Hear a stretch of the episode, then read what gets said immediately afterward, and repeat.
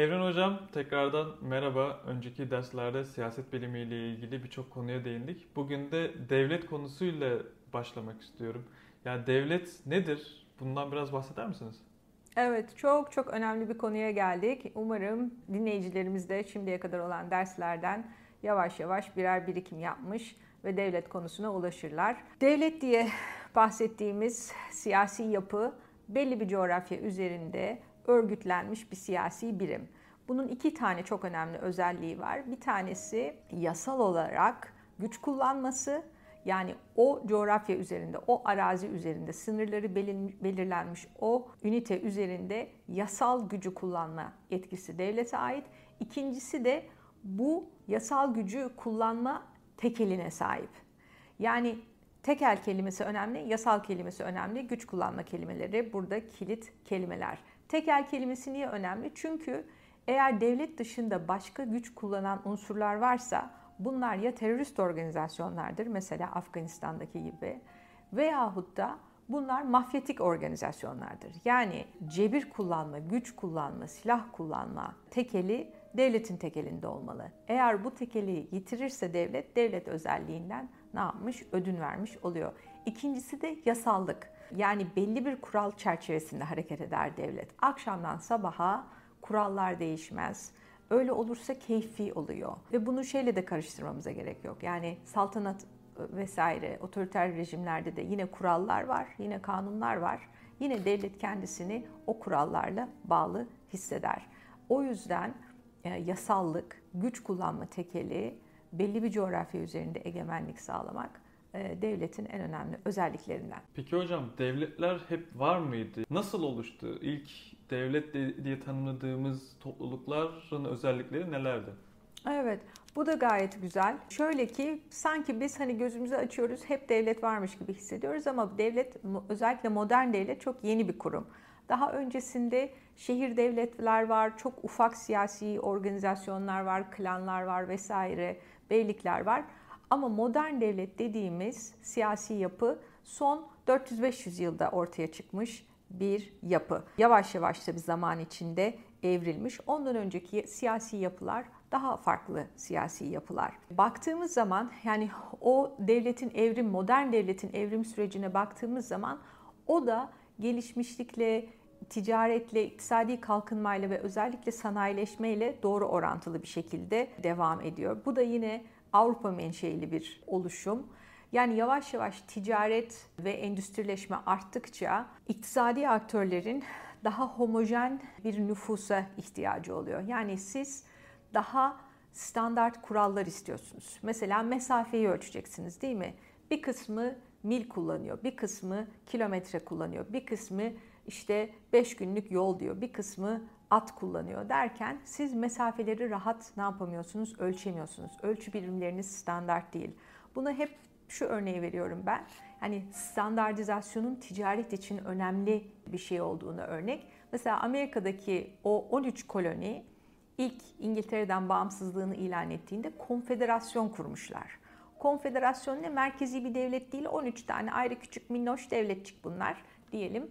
Ondan sonra bu küçük devletler herkes kendi e, vergisini belirliyor. Herkesin kendi para birimi var. Herkes kendi işini kendisi yapıyor filan. E ama bu sefer aralarında ticaret yapacaklar. Aşağıdan Virginia'dan verilen tütün yukarıda Massachusetts'e ulaşana kadar kaç elden geçiyor? Herkes ben %20 vergi koydum diyor. Öbür diyor ben %30 koydum. Öbür diyor ben o parayı beğenmedim. Öbürü diyor ben Fransızca konuşuyorum. Yani nüfusun homojen olmaması, kuralların homojen olmaması ticareti baltalayan bir şey. O yüzden bu iki unsurun iktisadi kalkınmanın ve endüstrileşmenin hızlanmasıyla merkezi devletin hızlanması da el ele yavaş yavaş yürüyen bir şey.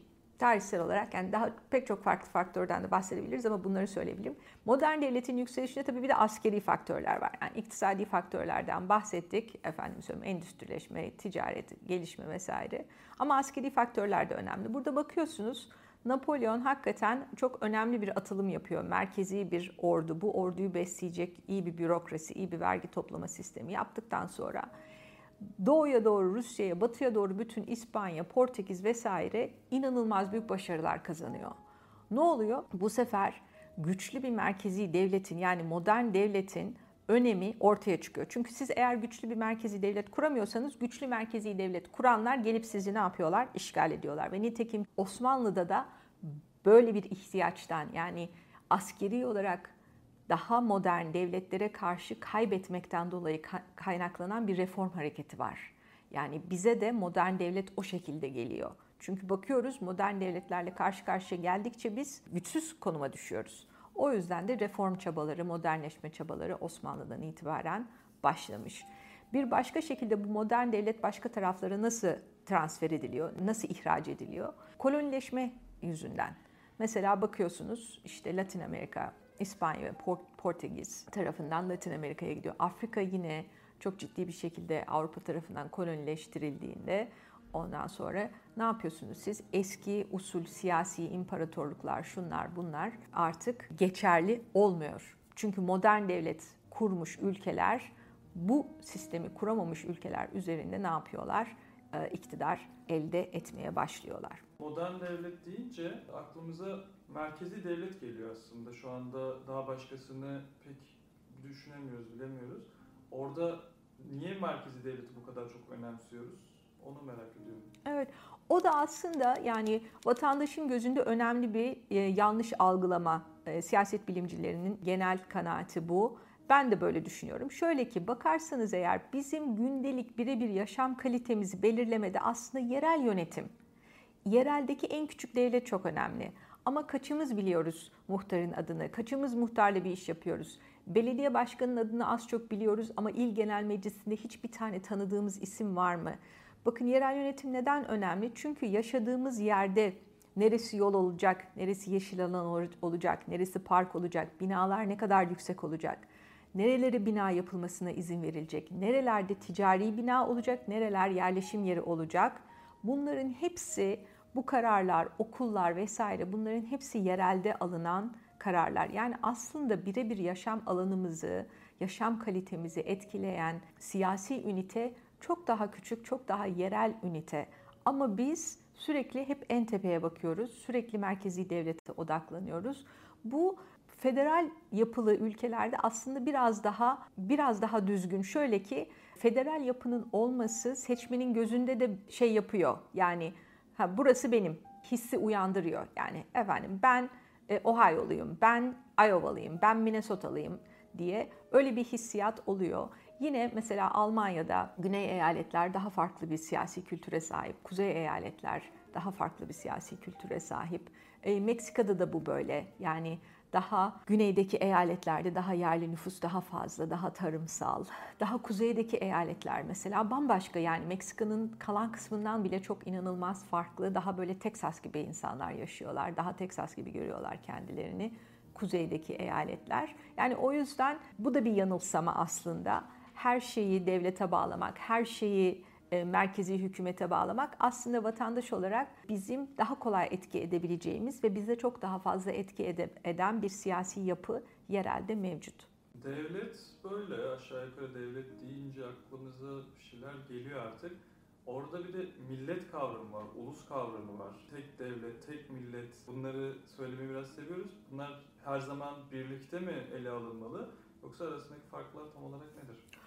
Çok güzel bir konu. Şimdi biz bunların hepsini birbirine indirgiyoruz. Yani devlet, millet, ulus vesaire bunların hepsini birbirinin yerine kullanıyoruz. Bunlar birbirinden farklı şeyler. Şöyle ki ulus ve millet artık hani kelimenin kökenine göre yaklaşık aynı şey. Aynı şey diyorum ben öyle görüyorum. Ee, bir tanesi farklı bir kökten, bir tanesi farklı bir kökten geliyor. Fakat bir tanesi insan topluluğundan bahsediyor. Yani ulus, millet bahsettiğimiz zaman insanlardan bahsediyoruz. Devlet dediğimiz zaman siyasi yapıdan, o bürokratik yapıdan bahsediyoruz. Burada önemli bir şey yani ulus ve milleti oluşturan şey ne? Burada da çeşitli yanlış anlaşmalar vesaire e, e, çok çok yaygın. Uzunca bir zaman biz e, millet olabilmek için, ulus olabilmek için böyle bir maksimum ortaklık olacağını farz ettik. Fakat hakikaten sahadaki e, ampirik verilere yani vakalara tek tek baktığımızda bunun böyle olmadığını görüyoruz. Şimdi mesela bakalım diyelim ki eğer dersek ulus olmak için dil birliği gerekiyor. O zaman mesela İsviçre'nin büyük bir kısmı Avusturya ve Almanya aynı dili konuşuyorlar. E bunlar şimdi niye üç tane farklı devlet kurmuşlar? Ne gerek var? Değil mi? Hepsi Almanca konuşuyor. Demek ki sadece dil yeterli bir özellik değil. E, o zaman mesela dine bakabiliriz. Şimdi bakıyorsunuz mesela Norveç ve İsveç protestan hepsi de prote yani çok büyük bir kısmı da protestanlığın Luteryen kolundan. Fakat o onu sevmiyor, o onu sevmiyor. İki tane ayrı ülke kurmuşlar. Ne gerek var? Hepiniz Luteryensiniz. Hepiniz de görünüşünüz aynı. Niye İsveç ve Norveç diye bölündünüz? Yani din de yeterli bir şey değil. Burada Eliye Eliye efendime söyleyeyim ortak tarih diyoruz, şunu diyoruz, bunu diyoruz ama bakıyoruz yani önümüzde çok farklı örnekler var. Mesela Hindistan'da çok ciddi bir Müslüman nüfus var. 300-400 milyon neredeyse. Yani en büyük Müslüman nüfus adeta Hindistan'da. Fakat başka bir devlet kalkıp gidip Pakistan'a veya Bangladeş'e göç etmiyorlar veya oraya ilhak olmuyorlar. O yüzden ne diyebiliriz? Bir millet olabilmek için en önemli özellik o bir arada yaşama iradesinin olması. Will to live together dediğimiz yani bir arada biz bir arada yaşayacağız dedikten sonra bir halk siz onu ama dilin farklı ama dinin farklı ama onlar da senin gibi ama bilmem ne hiçbir şekilde onu sarsamıyorsun. Onlar yani Hindistan'da Müslümanlar, Hindular vesaire, Bahayiler şunlar bunlar hep beraber yaşıyorlar. Keza ırk diye baktığımızda mesela Brezilya'da ufak bir kısmı halkın beyaz, bir kısmı karma ama yaklaşık %50'si siyahi asıllı. Şimdi bunlar demiyorlar biz şimdi hemen bölelim 210-220 milyonluk Brezilya'da bir tane siyahi Brezilya ayrı bir yer kuralım demiyorlar. Bunlar bir arada yaşama iradesi gösterdiğinde bir topluluk biz onlara artık teslim ediyoruz. Ulus olma özelliğini, millet olma özelliğini teslim ediyoruz. Önemli olan yani o iradenin olması. Bazı yerlerde bu irade dille destekleniyor, bazı yerde dinle destekleniyor, bazı yerde tarihle destekleniyor, bazı yerde kültürle destekleniyor. Ama bir şekilde o irade var olduktan sonra her şekilde o uluslar, o milletler ne yapıyorlar? Bir arada kalıyorlar. Milleti tanımlarken birlikte yaşama isteği diye tanımladık. Milliyetçilik ne oluyor peki? Şimdi milliyetçilik de evet, e, bu da sanki hep böyle doğuştan beri varmış, işte binlerce yıllık yıldır milliyetçilik varmış gibi varsayıyoruz. Fakat bu da aslında son derece yeni bir kavram. Burada baktığımız zaman kullanacağımız kaynak Benedict Anderson'ın Imagined Communities diye yaptığı bir çalışma. Bu hakikaten yani hem sosyolojide hem siyaset biliminde hem antropolojide çığır açmış bir çalışma. Şimdi burada diyor ki Benedict Anderson bizim aslında hepimizin insan olarak bir aidiyet hissi var. Ama bu aidiyet hissiyetimizi biz millet olarak gerçekleştirmedik. Ya küçücük cemaatlerimize, köylerimize, kasabalarımıza ait hissettik kendimizi. Bir de eskiden din varmış. Dini aidiyetler bizim o aidiyet ihtiyacımızı ne yapmış? Sağlamış. Ama zamanla yine ben şeyi modernleşmeye getireceğim. Modernleşme, endüstrileşme, özellikle iletişimin artması ve kolaylaşması, yazının standartlaşması ve matbaanın icadı daha ucuz bir şekilde yazılı basının elden ele geçmesi ne yapıyor? Bir standartlaşmayı daha kolaylaştırıyor. Şimdi mesela bakarsanız yerelde nedir? Lehçeler vardır, diller farklıdır bilmem nedir ama yazılı yayın veya bu şekilde sözlü yayınlar standartlaştığında daha ileride ne yapıyor? İnsanlar yavaş yavaş ha bak burada benim gibi insanlar var. O şehirde de bu şehirde de arada iletişim giderek artıyor. İletişim arttığı zaman sizin aranızdaki o bağ da yavaş yavaş daha güçleniyor. Bakıyorsunuz ha bilmem nerede deprem olmuş, bilmem nerede sel basmış veya bilmem nerede askere alınmış bize de kesin geliyorlar diye bu şekilde böyle bir gönül birliğini oluşturmak daha da kolaylaşıyor. Ve bu da merkezi devleti kurmaya çalışanlar için, merkezi devleti güçle, güçlendirmeye çalış, çalışanlar için böyle bir gönül birliği de zaten onların tercih ettiği bir şey. O zaman siz ne yapacaksınız? Gönüllü olarak askere gideceksiniz, vergi vermeye çok isyan etmeyeceksiniz vesaire. Çünkü kendinizi daha büyük bir ünitenin, daha büyük bir topluluğun parçası hissedeceksiniz. Sadece kendi köyünüzün bir köylüsü olmanın dışında. Yani o yüzden hakikaten matbaa, modernleşme, iletişimin artması, insanlardaki o aidiyet duygusunun daha da genişlemesine, daha da büyümesine yardımcı oluyor. Ve bu da siyasi iktidarlar tarafından da besleniyor bu duygu. O yüzden yavaş yavaş milliyetçilik duyguları artmaya başlıyor. Şimdi yani herkes kendisini özellikle mesela yurt dışına çıktığınız zaman sorduğunuzda ilk tanımladığınız şey kendiniz pasaportunuz. Hangi pasaportu taşıyorsanız hemen kendinizi yani kadın mısınız, erkek misiniz, öğrenci misiniz, efendim söyleyeyim doktor musunuz, bankacı mısınız, her şeyden bağımsız veya da neyi seviyorsunuz, alerjiniz mi var bir şey bunların hepsinden bağımsız çıkar çıkmaz ilk gördüğünüz şey aidiyet, o pasaport, o hani hangi devletin egemenliği altındasınız. O yüzden milliyetçilik de hakikaten oldukça güçlü. Burada son bir örnek vereyim. Yani bu yurt dışına çıktığınızda nereye aitsiniz? Ben Latin Amerika çalışıyorum artık biliyorsunuzdur sanıyorum. Orada çok enteresan bir grup var. Onlara Turko diyorlar. Adamlar mesela şey Lübnanlı, Maronite, Hristiyan ama sadece hep Türk Turko diye geçiyor. Neden böyle geçiyor? Çünkü 1800'lerde Osmanlı kafa kağıdı ile gitmişler. Yani ilk çıktıkları, yurt dışına çıktıkları belge Osmanlı'nın verdiği nüfus belgesi olduğu için o öyle üstlerine yapışmış kalmış. İster Yahudi olsunlar, ister Hristiyan olsunlar. O camiada tanındıkları kimlik Türk kimliği, Osmanlı kimliği. Evet, milliyetçilik de böyle. Egemenlik kavramı nasıl bir şey peki? Çok güzel. Egemenlik kavramı da önemli bir kavram. Yani bir coğrafyada kimin hükmü geçecek? Şimdi bu egemenlik kavramı daha eski e, bir kavram. Eskiden tabii kralların hükmü geçermiş. Veyahut da kimsenin çok öyle fazla hükmünün geçmediği araziler olurmuş. Ondan sonra ee, ama yavaş yavaş o egemenlik tek kişiden, sultandan, kraldan halka doğru ne yapmış? Kaymış. Bunu da açıklamaya çalıştık demokrasi derslerimizde. Ee, yani egemenliğin zaman içinde evrilip tek egemenden halk egemenliğine doğru kaydığını görüyoruz. Yani belli bir topraklar üzerinde kim burada söz sahibi? Burada eğer egemenin kim olduğu konusunda veya işte egemen misiniz, devlet misiniz vesaire burada kısa bir böyle izleyicilerimize şey vereyim, bir tiyo vermeye çalışayım veya da hani şüpheye düştüğümüzde ne yapalım? Bunlar millet mi, devlet mi, kim egemen, nasıl, kim kimin bu topraklarda e, hükmü geçiyor?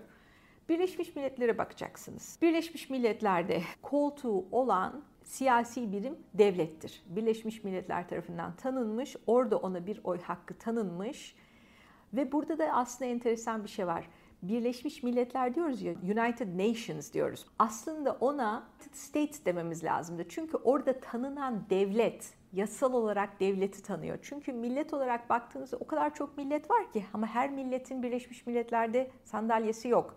Yani aslında Birleşmiş Milletler'in adı bile bizi kafamızı karıştıracak, şaşırtacak bir isim. Çünkü Birleşmiş Milletler diyoruz ama yani oradaki 190 küsür milletten daha fazla millet var dünyada ama biz sadece orada devlet statüsünde olanlar tanınıyor. Mesela Filistin. Filistin'e sen orada işte küçük sandalyede otur sana bir tane sandalye veriyoruz ama senin oy hakkın yok diyor. Çünkü senin devletin yok. O zaman Birleşmiş Milletler'e üye ne yapamıyorsun? Olamıyorsun. Ama böyle izleyicisi statüsü tanınmış gruplar var. Mesela işte Latin Amerika'daki yerli nüfuslar gibi onlar da izleyici statüleri tanınmış. Fakat oy verme hakları yok, sandalyeleri yok, önlerinde isim yazan bir yer yok. O yüzden hani Birleşmiş Milletler'in adı bile azıcık şaşırtıcı. Çünkü sadece devlet oraya üye olabiliyor. Dersin başında bu ticaret yolları dolayısıyla e, devletlerin aslında bu şekilde hızlı geliştiğinden bahsetmiştiniz. Orada sanayileşmeyle de aslında bir alaka var diyebilir miyiz? Sanayileşme devlete ihtiyaç yaratıyor gibi bir e, söylem doğru mudur sizce? Tabii tabii o kesinlikle öyle ve bunu hatta farklı teorisyenler, farklı siyaset bilimcileri farklı şekillerde yorumluyorlar. Mesela Marksist bir devlet yorumuna baktığınız zaman Marksist devlet yorumunda diyor ki kapitalist bir iktisadi sistem geldi. Bu iktisadi sistemin çok büyük bir iş gücüne ihtiyacı var. Yani çok fazla emeğe ihtiyaç var fabrikalarda vesaire ve bu emeğin çok ses çıkartmaması lazım. Çok isyan etmemesi lazım. Şartlara uyum sağlaması lazım.